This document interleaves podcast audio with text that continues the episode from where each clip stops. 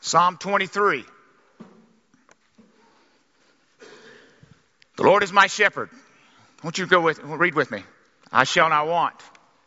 He makes me to lie down in green pastures. He leads me beside the still waters. He restores my soul. He leads me in the path of righteousness for his name's sake. Yea, though I walk through the valley of the shadow of death, I fear no evil, for you're with me. Your rod and your staff, they comfort me. You prepare a table for me in the presence of my enemies. You anoint my head with oil. My cup runs over. Surely goodness and mercy shall follow me all the days of my life, and I will dwell in the house of the Lord forever and ever. Amen. Amen. There was a young couple knew very well many years ago. They had been through some hard times financially and they're actually, they had made some life changes the year before and the husband had changed jobs and significant difference in income and and both agreed on it, but it was still significant change in their lives. They were actually living in the uh, pool house of a friend. They'd been married about seven years, had three kids at this time, and, and things were hard. Seemed in many ways very hard. And the debt and where they were financially was pretty overwhelming to them. The wife came home one day and she was just distraught uh, in many ways and just at her just at her end, just crying and going, "How are we ever going to make it? How are we ever, ever going to make it?" So what the couple did was, because they were so deep financially, they went out and spent about three thousand dollars that evening in buying furniture on credit. That's what you do when you're in deep depression and things are hard and you're in financial strait. What's the best cure for that? Go get more debt. it did feel better, didn't it, Jan? it really did feel better. That evening, we felt so much better walking away with new furniture, even though we had to call her mom to sign on the to help get credit. We've been there.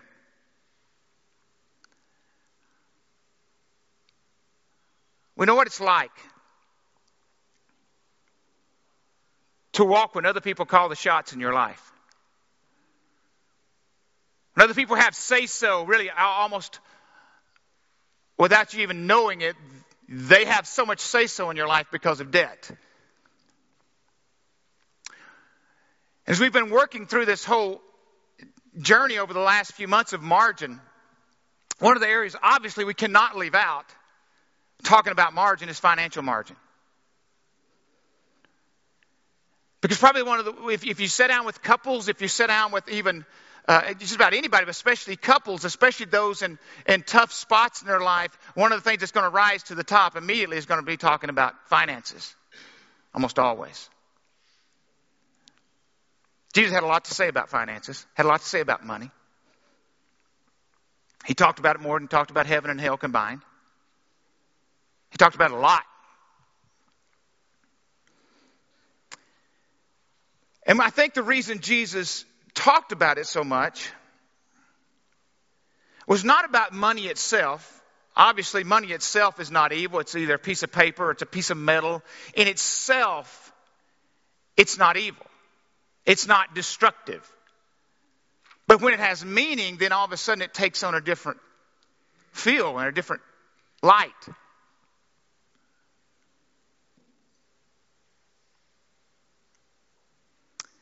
But what Jesus knew was what we do with our money is an indication of what's going on in our heart. The primary way to know what's going on in our heart in, in many ways is to know how people spend their money and what they do with it and what they what it does to them maybe is a better way to say it in some ways so what you do with money is a real real spiritual issue when we talk about financial margin or talk about margin in general, we cannot ignore this subject. Because so much of our life, our stress, well, it's around attachment. Reading Dave Ramsey in Relevant Magazine a few years ago, he's talking about the fact of how much credit card, car, student loans, and student loans are off the chart in many ways. Uh, how much of that is eating up the margin or discretionary income? And it's the control that that begins to take on our lives that someone else now is calling the shots. And if we use credit cards instead of cash, even though you may pay them off each month, most people, the average is they spend 12 to 18% more because they do it on credit card. Even though they're paying it off. Or some may use it because of air miles, and you hear that, and, I, I'm right there with you. But they say 75% of the air miles are never redeemed. The points are never redeemed. It's amazing. But attachment. And the very fact we live in a certain society that necessitates a certain economic accommodation to that society, uh, obviously, most of us know we live in an excess economy. If we didn't spend excessively, our economy would be in trouble. I mean, it's just, there's no way around it. I mean, we, we would really be in trouble. And we'll talk about it a little more next week, talking about how progress is not always progress. And I realize if we don't do some of the excess and we're not in that, somehow or another in there, we would be in trouble as a culture. But somewhere there's got to be a compromise. There's some, uh, or a fine line where you walk both of them. There's got to be a place where you don't feel like you're now beginning to compromise and step across that line, but not just step across it, you run across it. and you're so far away from that line. In some ways, you're not even sure how to get back. And we're vastly different people in this room and those who attend renovation. I mean, we come from different circumstances, we come from different needs. Some are single. Some are, are married. Some are married with children. Some are married with multiple children. We have different levels of income, obviously. Some of us live in certain parts of town where you where you where you can't technology. I just lose it. It's here? Well, I don't know. I thought it was usually loose here. Anyway. Why care otherwise? This.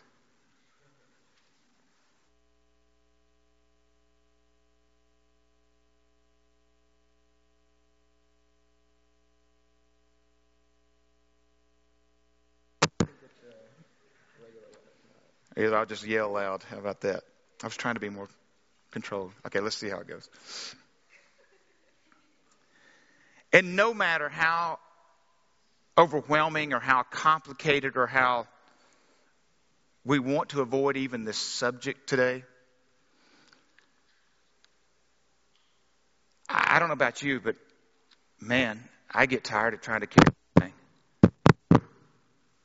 Now, we got to go to the handheld. I know y'all disappointed. Yeah, no, I'm good. Thank you, sir.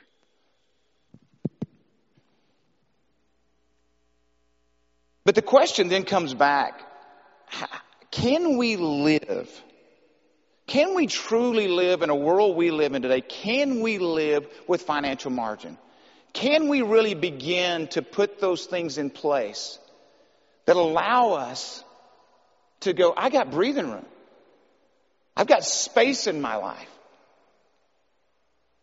Because we know margins, we talked about it, it's emotional, it's relational, it's all those things. But man, if we don't deal with the financial part of this, I don't think we'll ever get healed. And by talking about this this morning, And where we'll go with this, and, as we will challenge you even as time goes on over the months and years of being a part of renovation, if you are, it will challenge the affluent lifestyle, no doubt. It'll challenge some areas where some can live and some can't, obviously. It will be countercultural. Some of the things that will challenge is this. It'll challenge your peer group. It will challenge the peer group that you hang with. Because so much of what happens to us in margins we've talked about, we really believe one of the, it plays one of our, one of our greatest fears, and that is being left out. It scares us to death to think that we'll be out here alone somehow or another on the edge. And people will be looking at us going, well, what are you doing? That's different than what the rest of us are doing.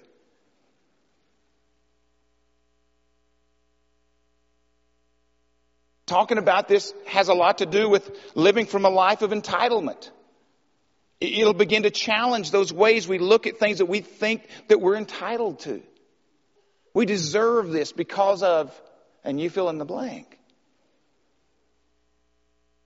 It'll begin to challenge some things in our life that have to do with scarcity. It's so many times we do things in life, we try to get as much as we can because we're afraid again that we won't have enough. I, have seen people do that at, at potlucks. They leave half of it on the plate, but boy, they wanted to make sure they had enough. Uh, we do it in all kinds of ways. Scarcity. We, we don't want to use that word because scaredy it kind of makes you kind of go scaredy cat, scaredy cat. You start going, hey, I don't, I don't like that word. But if we're not careful, we look around and go, man, I operate from scarcity. But when you have margin, you operate from abundance. You operate from generosity, which is a whole different place to live from. How do we get there? I don't know. but we're going to try to give you some things today. Now, financial margin deals with our cash sources versus our cash usage. What do I have coming in versus what do I have going out? What do I want to leave enough room to have things come up in my life? because without margin, especially in our, our, our, our, financial margin, if we don't have that, if a car breaks down or, or, or, or a washer or dryer goes out or we're, we're panicked. All of a sudden, we're, we're, we're in a stress mode. And I know I'm probably not, I, I, again, I'm assuming there's people in here that I'm talking to today that this is hitting right home. I'm assuming that. Because most people I know live close to that.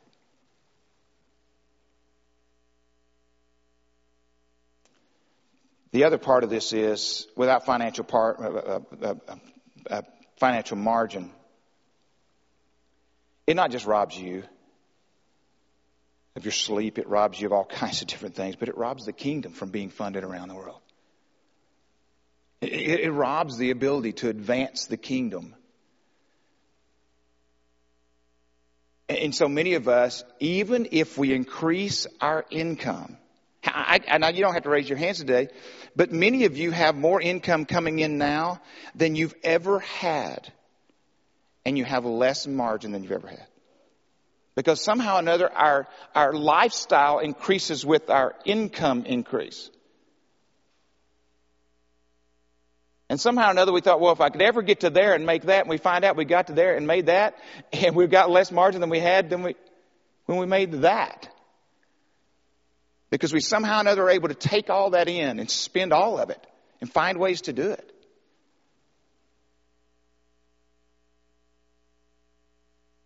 And I don't know if you've ever had that feeling gnawing at you at three o'clock or two o'clock or whatever in the morning of that thing that you think you want so bad and you're trying to figure out how to get it. Or you've got that three o'clock in the morning you just woke up. You've got that, you've got it now. Now you don't know how to pay for it. Either way, that gnawing doesn't feel very good, and it begins to choke out. If we had a chance to talk about uh, the parable of the sower today, uh, the third dirt in the parable of the sower, those who know that parable, talks about the cares of this world come along and choke out good seed. Just does. I'm not trying to be a downer this morning. I just think which where many people, most people I know live. Wouldn't it be great to know that you really have the opportunity to have enough each month to cover everything you have to have space for any emergencies. You've put money away for savings. And wouldn't it be awesome to know that you are also funding advancing the kingdom around the world? Wouldn't it be great to know that you could live there? I believe God wants that for us. But what are Jesus' words? Matthew 6, 19 through 24. What are Jesus' words on this though? And how is he going to help us? I, I believe his words help us today and hopefully I can and give us some, some uh, semi insight into this. He says, do not store for yourselves treasures on earth where moths and vermin destroy and where thieves break in and steal. But store for yourselves treasures in heaven where moths and vermin do not destroy and where your thieves, where thieves do not break in and steal. For where your treasure is, there your heart will be also. The eye is the lamp of the body. If your eyes are healthy, your whole body is full of light. But if your eyes are unhealthy, your whole body is full of darkness. If then the light within you is darkness, how great is that darkness? That's not a question, it's a statement. How great is that darkness? No one can serve two masters. Either you will hate the one and love the other, or you'll be devoted to one and despise the other. You cannot serve both God and money. If you can't give because you're in, the, in debt, you know, that's one of the big challenges. Because you can't serve both God and money. But we'll come back to that in just a minute. First, let's do this. 19 through 21 says, Do not store up for yourselves treasures on earth where moths and vermin. And rust would be one of those, and in some translations. For most part, in, in, Arizona, we don't have this big issue with moths or vermins or, or rust or anything. But what we do have in Arizona, as we talk about this, we have inflation, deflation, subprime loans. You, we have things that come into our culture that maybe scripture didn't know, was not, the writer was, didn't know about subprime loans coming in 2006 or whatever. But the problem is though, so many of us have put our treasures, and, and we did the right thing. Many of us, I would say along the way, did all the right things. Maybe you put 20% down. Maybe you did all the things you're supposed to, and you've had great credit scores, and you've done all those things, but somehow or another, you were still not exempt from it. And that's all right. We need to do things to invest. And, and, and, and I think you'd see where scripture talks about savings, and we'll mention that here in just a minute. But the question comes to us though, is that are you investing in things that last forever? Because Jesus is saying whatever you fix your treasure on, whatever you fix your whole life on, He's not saying that your heart should or should not be there. He's just saying it will be there. That's just where it's going to go. Because our lips, and you hear us talk about it here, our lips can say whatever it wants to say, but our feet and our hands will do what's in our heart. You may not always live out what you profess, but you always live out what you treasure. You will, it will always come out in who you are. Because reality is that without a change of heart, our heart and our desires will almost always exceed our funds. And the question many times, and many questions, is it possible for us to come to a point where you don't desire more house even if you can afford it? Can you live content with what you have with no further desire to accumulate more?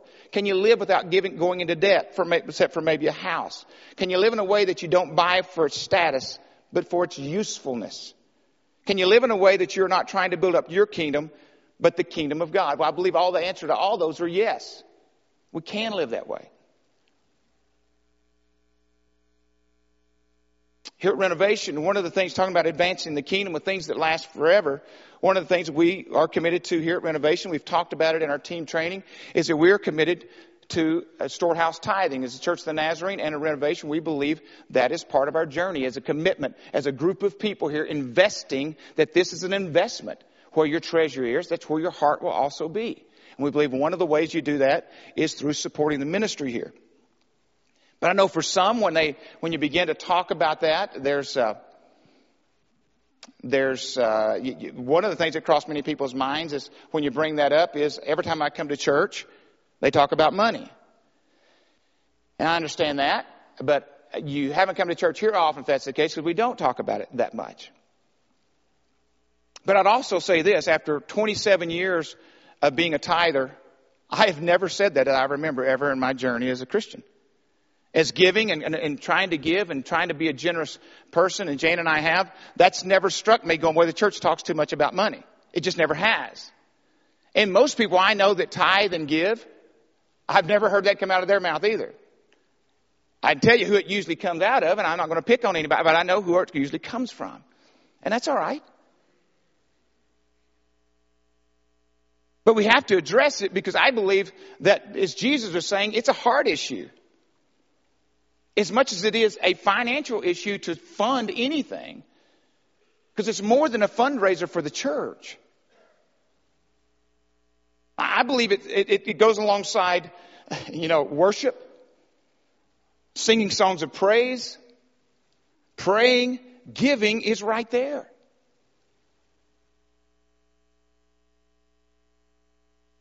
And just from a practical standpoint, who would want to be a part of something like your HOA or your gym membership or whatever it is where only 10 to 15% of the people help support it? Uh, most, just from a practical standpoint, most of us would go, oh, that doesn't work. How, how does that work? That doesn't even seem fair that that would work. I'm just talking about from a practical, I'm not talking scriptural, but practical. Most of us would push back on that. Jan and I started tithing, I said 26 years ago, I guess. We made a decision in our heart, and it's never been an issue. Even through the times you go, well, what, why, that times where you were buying the furniture thing, you might should have diverted that, and that's possible. But I don't think so. But this is way more than what we're talking about today. This is way more than about trying to figure out how to you to tithe or not to tithe, even though I think that's practical, I think it's biblical. And I know for many people along the way they say, well, and some of you in the class already heard this, but some of you say, well, tithing was a was a was an was an Old Testament law. But this is what we know in Scripture, and what I believe, it, I'm convinced of in Scripture. Anytime law is there, grace goes beyond law. Jesus says, "I came to fulfill the law." But for instance, when law says, "Do not commit murder," grace says what? Do not have hate in your heart for your brother. The law says, "Do not commit adultery." Grace says, do not have lust in your heart. For grace always goes beyond law. So for me, the issue has never been whether 10% or not. That's kind of the getting in point. The question is anything over that. Because grace goes beyond law. But I want you to hear this from me more than anything else today is where your treasure is, that's where your heart will be. Wherever that is, I, I just believe this. You need to be, you don't have to be at renovation, and that's alright. There's a ton of churches, multiple churches in this community that are advancing the kingdom and in multiple organizations, parachurches that are advancing the kingdom. I just believe with all my heart, you need to be helping advance the kingdom. And without margin, most of you are going to have a hard time ever getting there. Again, it doesn't have to be here. I just believe with all my heart, you need to be doing it somewhere. And I realize for some of you, whether it may be hard when you hear this 10% tithe and I, that's a new concept. Some of you were raised in the church. It's just automatic and you begin to do it. Some of you it's not. And I understand that. Maybe you just start out at some other point. But I believe with all my heart that is where God wants us to get to. But it's advancing the kingdom, but you're investing in something that'll last forever.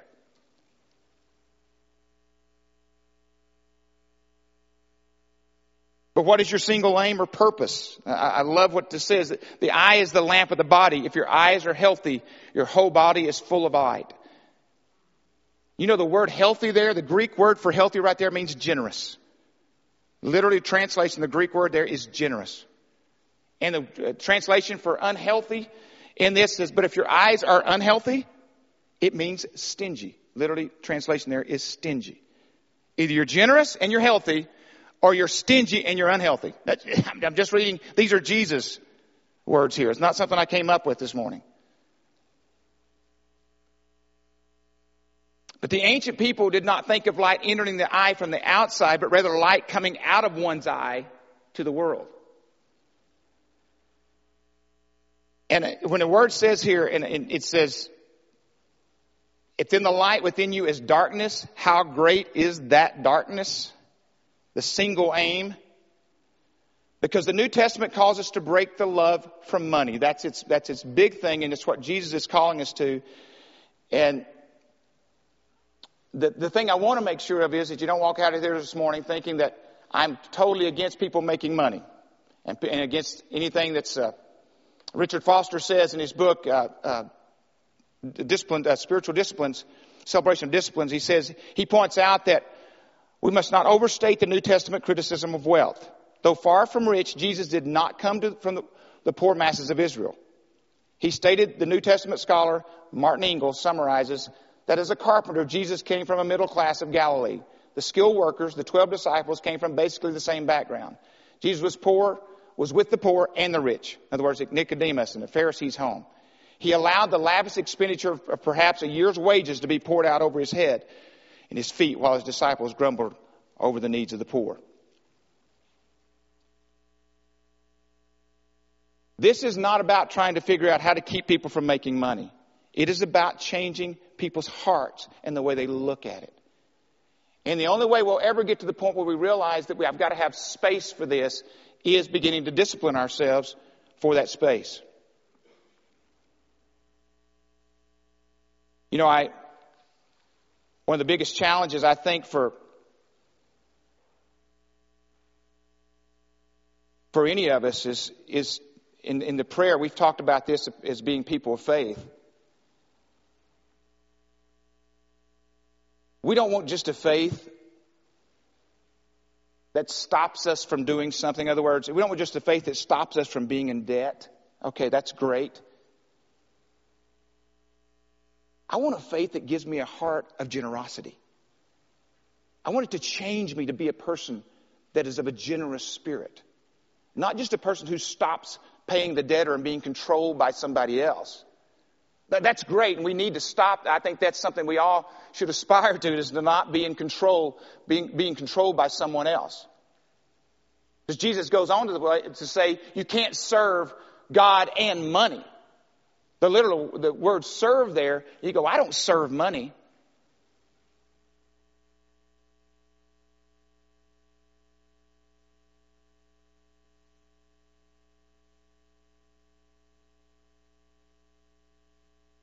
If we don't have enough margin, and we pay most of everything we've got to debtors, the government, know, some, some, some, some people say, oh, I could never give 10% of my income away. Bubba, you're giving way more than that away. Honey, you're giving way more than that away.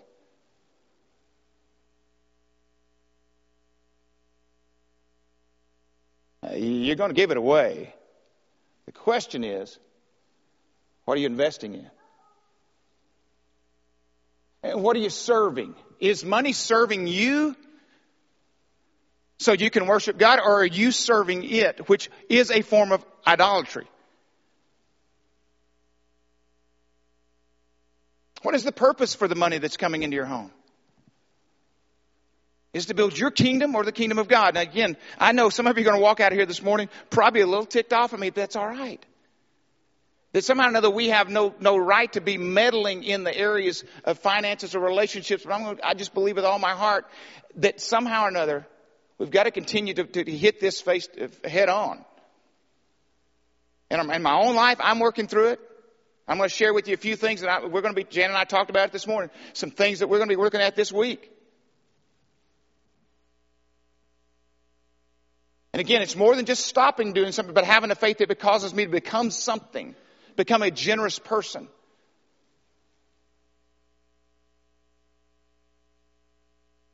Because verse 33 says, Seek first. Seek first the kingdom of God and all its righteousness.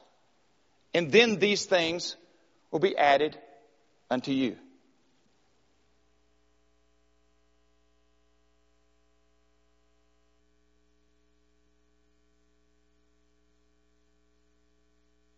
Few questions I just throw at you. We have to answer this as a church body. We have to answer this as leadership. We have to answer this in my own, I have to answer this in my own home. Where am I headed? Seek first the kingdom of God and all of its righteousness. Lay up your treasure, not where moths and rust and vermin. Where's your treasure being stored? Where are you headed with this thing? What is your purpose behind this whole accumulation deal? And, and by the way, it's all His. He allows us to manage. The reason why I tell you it's all His, because you ain't taking it past this life. I guarantee you, it, it, it's not all. It's not all yours like you think it is.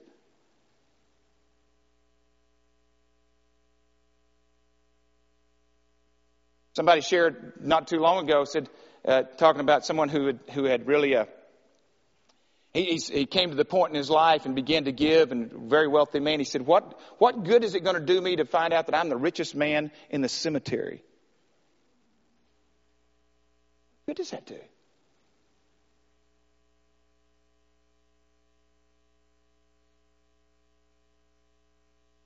Saw with John D. Rockefeller. I had read an article on him just reading, doing research on this. You know, he was the first Standard Oil Company, and of course, he monopolized the oil industry in the late 1800s, and uh, first billionaire. I think he was. He's a Christian Baptist, Baptist guy who taught Sunday school, tithe, everything. Became at 50 years old. He became the first billionaire in the United States. At 53, though, he was thought he was dying, literally dying. He was losing all of his hair. He could not, he could only eat a couple of little things every day. And, and he just didn't know what was going on. And he could, his money, his billion dollars would not buy him health. But in a dream, in his sleep, he came to the conclusion to realize, I need to begin to give this money away. He was literally, they thought, on the death's doorstep at 53. And he began to organize, and of course he started the University of Chicago, I think it was, but also uh, malaria and different ones. Penicillin, I think, came out of the research that he funded. Different things came out of what he began to give away. He happened to live to be a ripe old age, ripe old age, an age of 98 years old. But things began to change when we began to give it away. He began to have a, a, spirit of generosity. Even though he's tithing, and you know you can tithe and still not have the spirit of generosity. Just because you know it's the right thing to do. And you can also be in poverty and not be a person who has margins. Margins is way greater than that. Margins is a, a decision and a direction of seeking first the kingdom of God. Again, back to the question, where are you headed? Soren uh, Kierkegaard says this on pursuing the kingdom of God. He said, should a person get a suitable job in order to exert a virtuous influence? His answer, no. We must first seek God's kingdom. Then should we give all of our money to feed the poor? His answer, no. We must first seek God's kingdom. I think one of the biggest things we have to settle up front is our lordship. You know, we've, we've talked about He is our Savior, but He is also our Lord. I think Lordship, where are we headed? One of the questions is, who is Lord of this thing? What kingdom are we trying to build?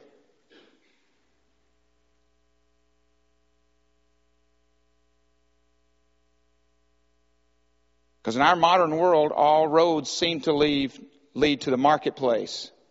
There's got to be a price to pay. But I think for most of us and most people I, most people I run into, it goes with what Greg Easterbrook says. He said, most people really want what, what most people really want in life is love, friendship, respect, family, standing, fun. Is not priced and does not pass through the market. I love his point. If something isn't priced, you can't buy it. So, so possessing money may not help much. So just money alone is not going to get you what most people want. So where are you headed with this thing? What direction are you on? The second thing I would ask is this, or just encourage you this. You hear us talk about it a lot here. If you're going on a trip, what's the first thing you need to know? Well, you need to know where you're headed. But immediately after that is you need to know where you are. I would challenge you this week to find out where you are financially. Some of you may already know, may already have all that figured out. But I would challenge you this week to sit down and begin to figure out where you are financially. What, ha- what kind of resources do you have coming in? And where's all of it going to? And I mean get detailed. I mean from junk food to, to, to eating out to savings. Are you saving anything? Are you giving anything away? But you need to figure that out. Because I think that's one of, most of us, most people operate not knowing where they're headed. And they don't know where they are right now either. It's just going out. They pay the bill when it comes, but there's no plan, there's no direction. And I would challenge you this week to begin to put a plan together. One of my challenges to you last week was, and I hope it was helpful to some of you, the challenge was last week was to be thankful and go through this week thanking God for things, but also doing what? Not doing what? Complaining. I think it's a huge challenge for most of us.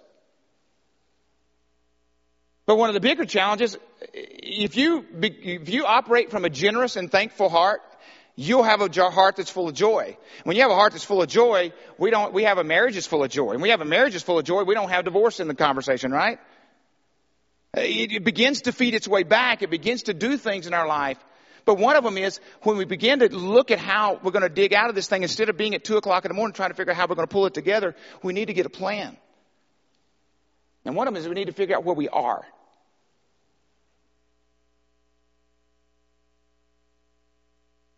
Third thing is I'd say with this is examine your attitude towards money.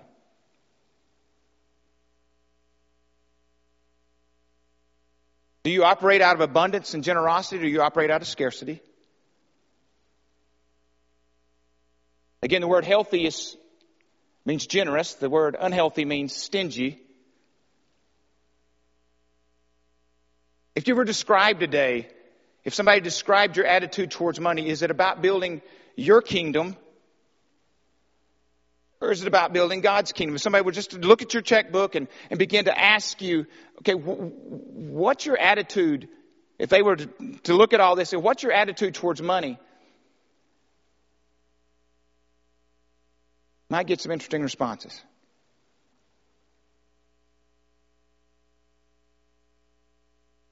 Because you begin to look at it, you go, okay, if God's first, then okay, I pay God, I may be saved. Scripture talks about putting money away. The government, you know, is coming after theirs. You know, your debtors are coming after theirs. And guess where you are? You're number five. But the question for so many people live here first. They live at number five first. I want to satisfy myself first. And when you live there, there's a recipe for disaster. It's a recipe for stress. It's a recipe for living without margin at all. Again, I know some people do it. The more stressed you are, the more you go by. I get that. I've been there. And I realize this morning this topic is a tough topic. But some of you don't need to make more, you just need to spend less. But the bigger thing you need to know is why do I spend it all? Do you buy things for their usefulness or for their status? We could go down a hundred questions here. But this week, just to step back and ask yourself, what's my attitude towards money?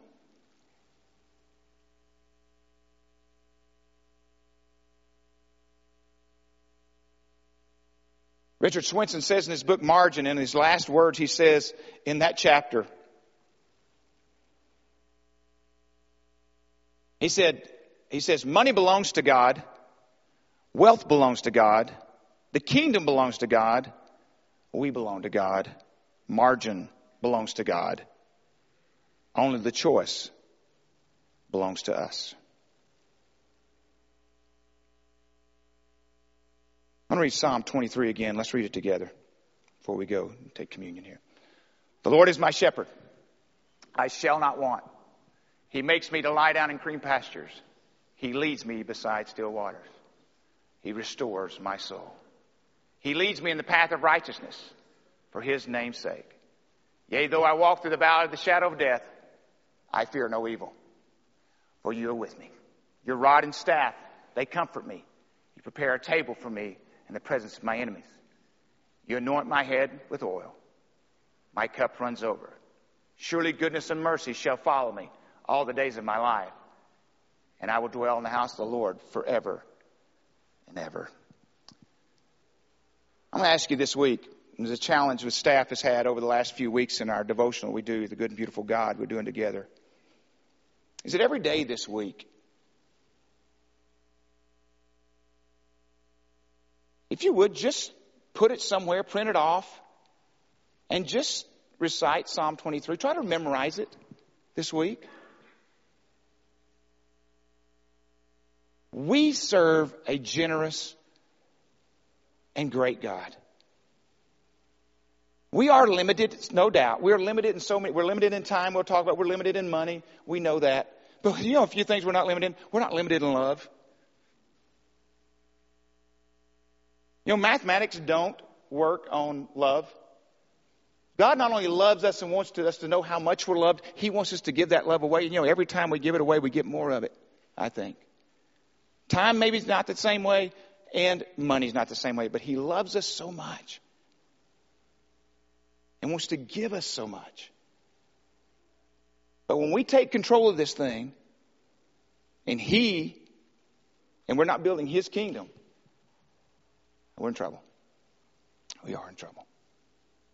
Just I want y'all come and lead. We're going to transition now. And I, again, thank you guys for listening this morning. I, this is one of those, honestly, out of all the margins we've talked about, this is probably the hardest. Because I know in our culture,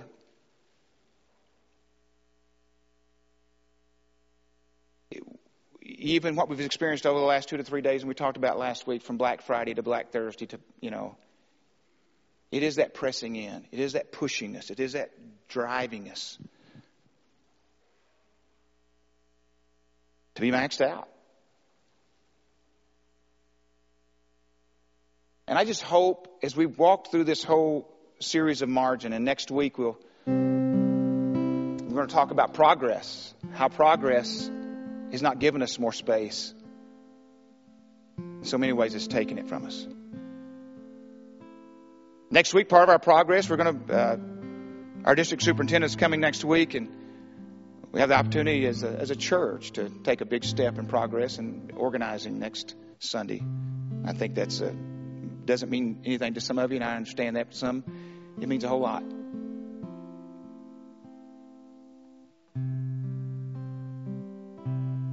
But when it's all said and done,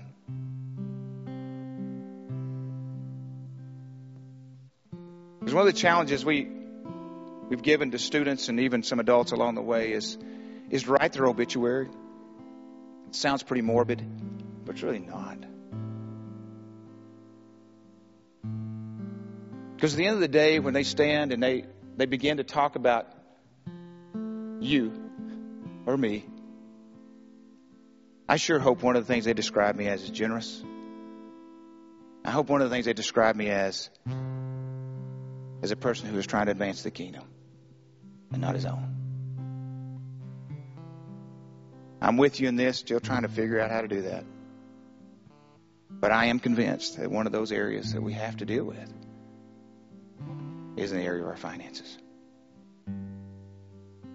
get a chance to give this afternoon or as you leave in benevolence, and thank you for those who are helping us with that.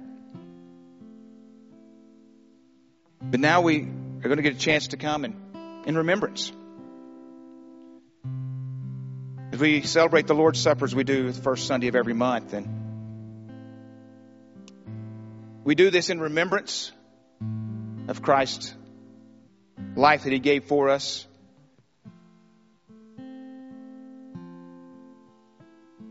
One of the things here is we just asked if you're a believer, then you're sure welcome to participate if you know Christ is your Savior. That's all.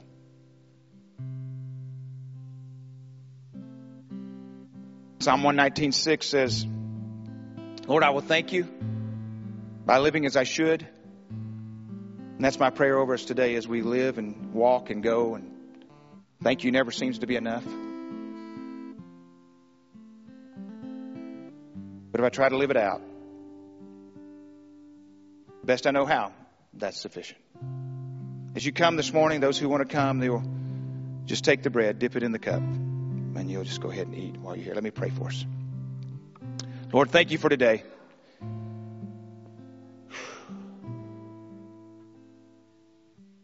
Lord, all we know to do is to share your words, try to help understand them, I try to help break them down.